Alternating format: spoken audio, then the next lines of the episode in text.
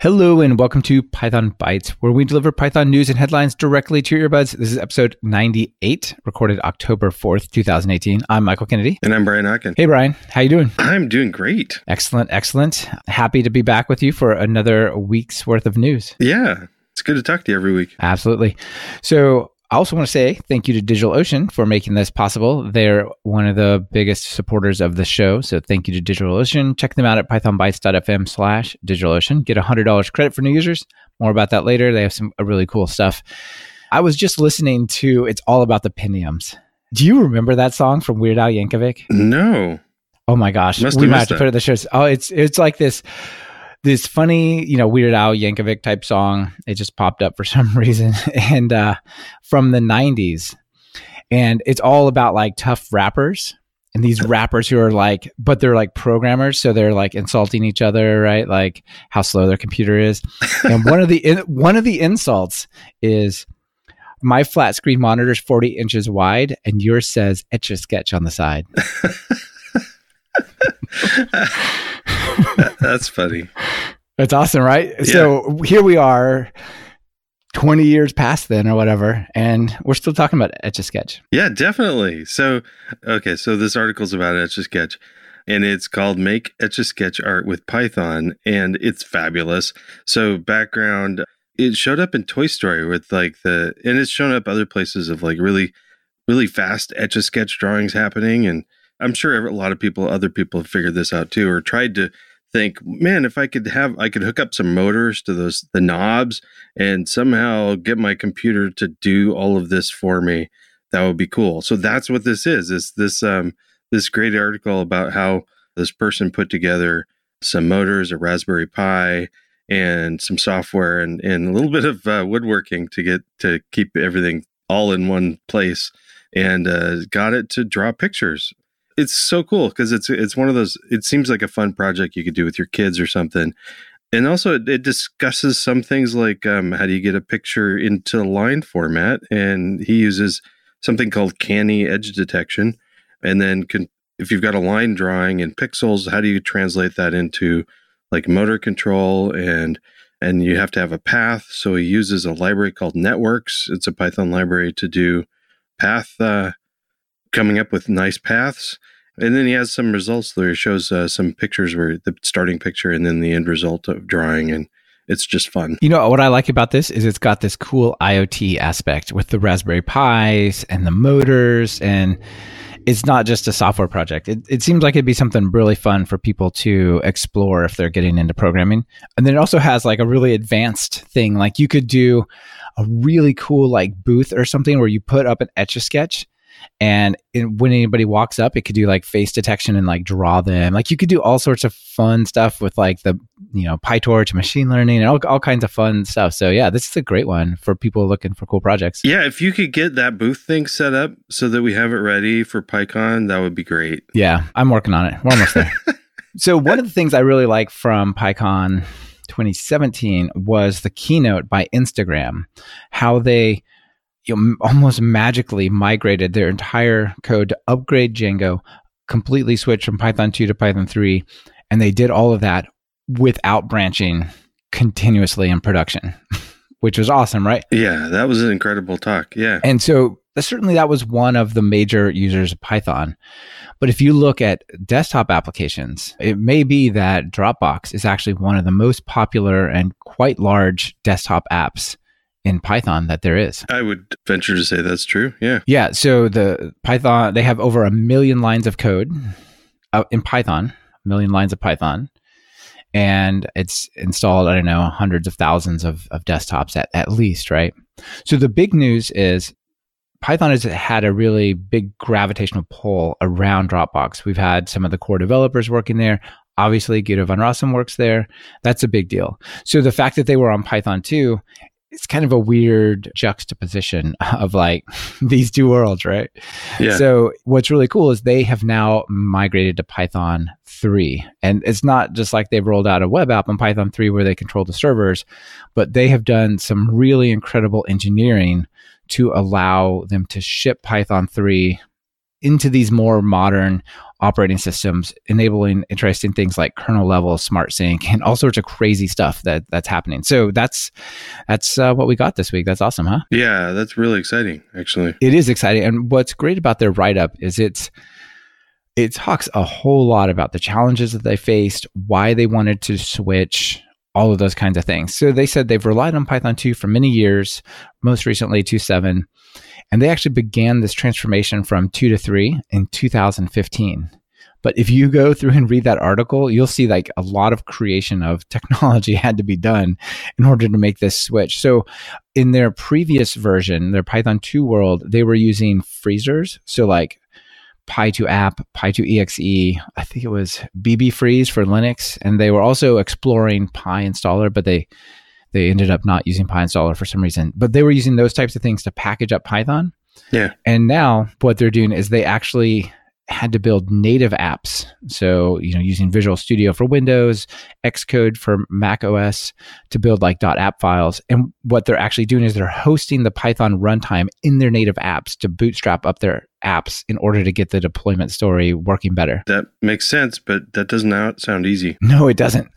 They actually built a way so that they could host either Python 2 or Python 3 and flip a flag so that they could actually do that concurrently, right? So they they built the Python 2 version and they started shipping that out and got that working.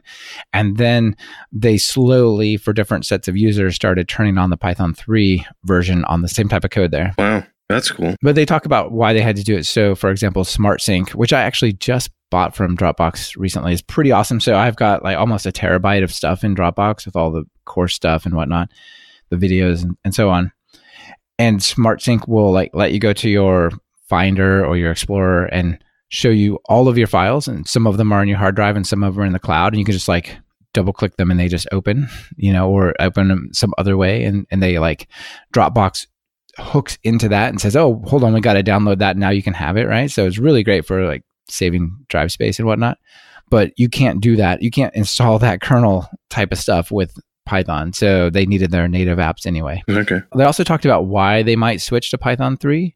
They said there's two major features that we really care about, and there's there's some pains that we're trying to get away from. The exciting features were they're really interested in type annotations. Remember, MyPy is coming out of Dropbox. Guido van Rossum is working on that, and MyPyC that takes type annotated Python code and compiles it to C extensions also is coming from Dropbox. So they're really doing a lot with these type annotations, which is interesting. And they're also really interested in async and await. Apparently, that helps a lot for what they're doing.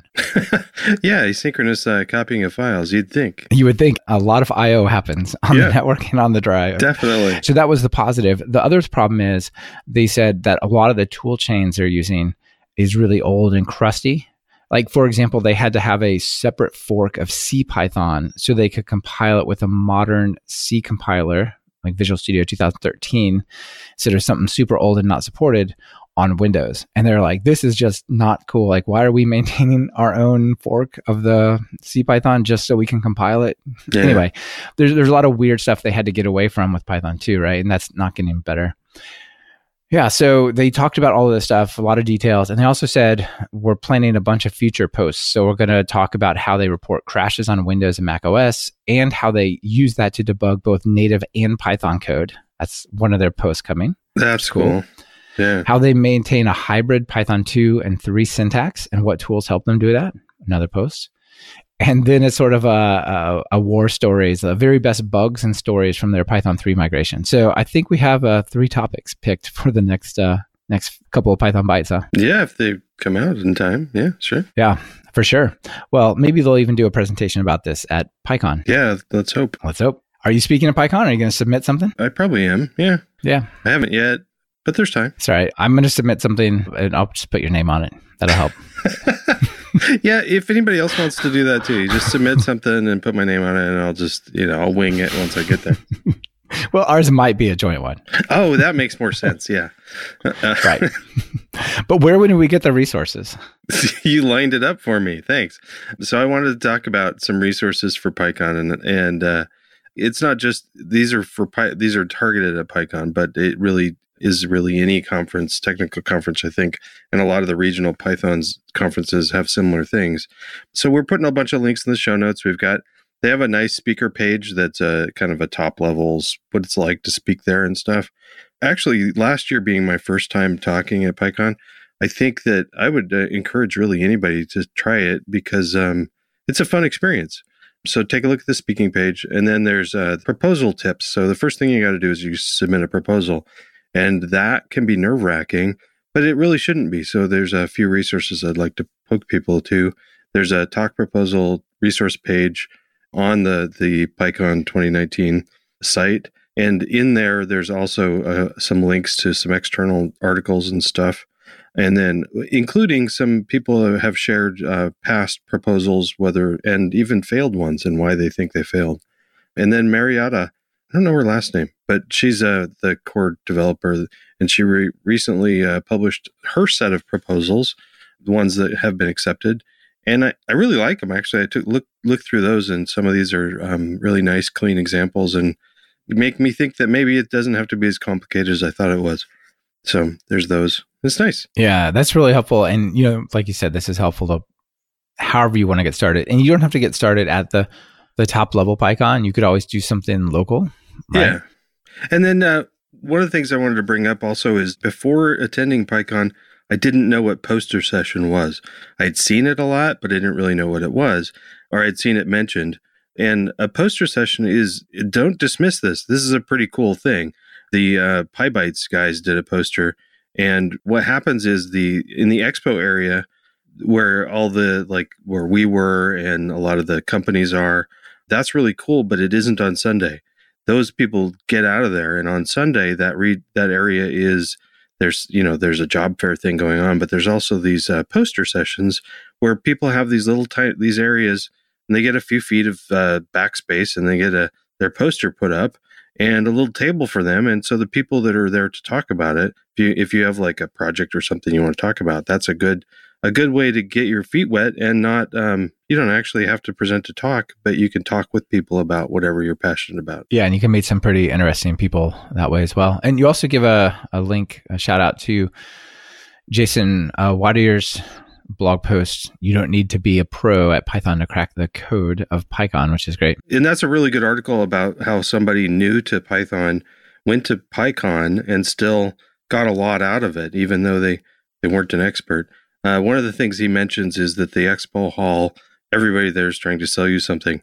I just wanted to say that we're not. We we hang out there and we just want to talk with people and be there so that people can come up and say, "Hey, so yeah, that's right. It's a great place for us to meet people. Yeah, we typically lose our voice by the end of the second day. yeah, it's a ton of fun. Yeah, it is. It. It's great. Yeah. So one of the reasons that we get to go there is because of people support our show and sponsor our show, right? Like DigitalOcean. And I just want to mm-hmm. call out a cool feature that I saw them recently talking about uh, that I think people might find actually super useful. So when you create normally you create a virtual machine or some form of infrastructure as a service in the cloud, you get like a little drop down like, well, what do you want? Ubuntu? You want, you maybe have it pre configured for this type of service or that. But with DigitalOcean, they have this thing called bring your custom image to DigitalOcean. So you can, you know, spin up a virtual machine and get it exactly the way you like it to run, perfectly set up on on your system with your company and then you can just upload that and say, now when I create a new thing on DigitalOcean, use that. Oh, wow. Isn't that cool? Yeah. So all you got to do is make the image, upload it, and then you can just log in and say, you know, I'd like to choose from my custom image and hit start, and off it goes. So that's that's pretty cool. There are a few simple restrictions on what has to be installed, so like they can manage the virtual machine from the outside, but you know, it doesn't seem very restrictive to me. Anyway, it, it looks like a great thing. You can check it out on their blog. But if you want to get started and get the credit, pythonbytes.fm slash DigitalOcean. Nice. Yep this may be a little bit repetitive, but Brian, have we talked about GUIs? yeah, yeah, we have. So actually, I, this one I want to share with you because I think it's actually super awesome. I think we started this whole path long ago when I said I really just would like what did I call it like proton I called it proton. I said I want electron JS for Python. I said we should call it proton as well because of the P. But someone has come up with a great way to use electron which is uh, Electron.js is like a Chrome and Node type thing that stuff like GitHub's Atom editor, Visual Studio Code, Slack, all those things are built upon. Those are nice looking systems, right? You write HTML, you can use cool JavaScript stuff on the front end, and then but on the back end, you got to do Node and JavaScript. Yeah, I don't want to do that. Well, and there's things you miss out on. Like, what if you want to do something with machine learning? Like JavaScript doesn't have good machine learning tools to run locally, but if you had Python, you could use like GPU accelerated local stuff. That would be awesome. So it's not called Proton, but uh, I will point you at something called Electron Python. Okay. It's basically the same thing without the name. So what it is is it's someone has taken Electron. Well, it's not even a, a new project in in that sense. It's more of a, a way of using two different projects. So take Electron.js and take Python. And on Python, there's a thing called Zero RPC, which is uh, like a raw sockets communication layer instead of HTTP. Okay. So this really simple local communication layer, use that as a server and then use Electron to just show your app with your JavaScript and HTML. And instead of talking through Electron to Node, you talk through Electron, well, just more directly over to your Python code. So it's awesome. You get like a, exactly the same thing that you're building, say, Visual Studio Code with. You could do that, but have Python as the implementation on the back end. And if you need to pip install anything, you do it. If it gives you like native access, so native menus, notifications, automatically update your app, all that kind of stuff. It's pretty awesome. That is cool. Yeah. That's really cool, right? The question becomes though still like how do I get that to somebody? right? Great. So I have this this uh Rube Goldbergian contraption that I've created of like uh Chrome, a JavaScript node, and this Python code, which then also depends upon Python, everything you pip installed, right? Like deployment can be a challenge. So one of our listeners, Andy Bulka, sent us a really nice message and wrote a super informative blog post of building a deployable Python Electron app. Takes you through all the steps of how he packaged up Python, his dependencies, how he created it for Mac OS and Windows, all sorts of stuff. Yeah. That's fun. Actually, that's, that's pretty cool. But with the code available, so you can try this out and follow along. Yeah it's, yeah. it's got the code and all sorts of stuff. So it's a, it's a pretty good working example if you would like to try to create this and use this. And if people do create an app with this, please, you know, put a comment on the show notes. We'd love to see it or shoot us a message somehow. Yeah, there's a lot of projects I want to try to do with something like this. So yeah, neat. Yeah, so I'll leave you with one final thing. Like, right, he goes through this long process of here's how you uh, run this script and then that script, and then bundle this together. You know, use PyInstaller and then use npm package or something to like suck in the PyInstall. And there's like a lot of stuff going on. So he ends the deployment post saying, "And somebody please wrap Electron Python into an IDE so that in the future all we have to do is click a build button like we could 20 years ago." yeah, yeah, nice. Yeah, yeah, it's yeah, pretty nice. So uh I guess it's doable now, but it's still a question of is this really easier than using like Qt or something like that? No. Well, he talks a lot about that, and he says, look, if either your choice is to use Qt or say WX Python or tkinter, in all of those, maybe with slight exception of Qt, there's really like one or two people who are working on it part time and when you use Electron, you're using Chrome and all the JavaScript front end frameworks you might want to select, right? Vue.js. And you have Google and all the web developers in the world basically pushing that UI platform forward. Okay, so well, you know, yeah, there's that. So that that's I mean that was the argument of the of of what the the two guys who were building this. You can either take that as a a good argument or not, but that's what they were saying. Yeah, and now that it's doable, it'll get easier as time goes on and people add to it. So, yeah. all right, come on, PyCharm folks, give us that build button. give us the build button. give us the build button. We don't want to know the internals. Come on. Yeah. All right, so uh, probably enough on that, but that's a that's actually one of the more promising ones, and I'm still I might give it the nickname Proton. I don't know. Yeah, we we should just tell them you can use that if you want. Yep, they can have it. Awesome. All right. So, what's our next one? I just wanted to give a shout out to Pluggy. If anybody doesn't know that I kind of am a fan of PyTest. Really? And, yeah. And uh, part of PyTest, so one of the things that PyTest, PyTest actually grew out of the Py project. Another offshoot is Pluggy. So there's a ton of PyTest plugins that you can add on, and I use I use quite a few of them. And the way these plugins work is is through this plugin system, and it's a it's a plugin management and hook system there's often a problem if you've got an application that has a lot of possible customizations for other people to do. but you know, you want to be able to provide plugin or hook capabilities, but you don't want to, you know, expose too much internals. And you also want to like isolate this API, this interface so that you know that you can do refactoring and rewriting stuff and you're not going to break plugins. And pluggies an option and it's i think it's a really good solid option. I've, i have noticed that a, few other projects have used this. The i don't have a list of those but it's uh i don't think we've covered it before and if we have my apologies but uh it's kind of nice. I don't think so. And my little side project of cards a lot of people said well if we're doing like task management there's going to be extra little things people want maybe a different list of things. You maybe not an owner but you maybe need priority and maybe time estimates should be in points versus hours or things like that. A plugin system might be good. So i'm actually thinking about trying to put pluggy into this little uh, little side project of mine so. Oh yeah that's really cool.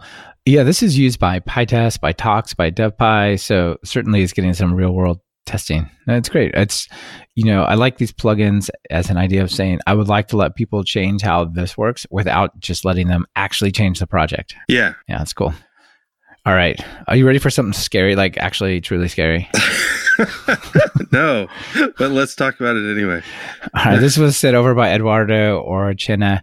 This is on Bloomberg. So on um, Bloomberg.com. So it gives it's Bloomberg Business Week. It's a pretty serious article and it's it's pretty deep reporting for something that has happened. It's called The Big Hack How China Used a Tiny Chip to Infiltrate US companies and other companies, but they were thinking they were aiming them actually at US companies and defense contractors and stuff like that. Oh, creepy. So tell me more. All right. So, first of all, when they say a tiny chip, I don't know. I don't know what you guys are visualizing, but if you hold up say uh, a US penny or like a euro cent and you look at the the lettering on there the chip was the size of one of the letters. Wow like so where it says the year the penny was printed it's like the size of like the two.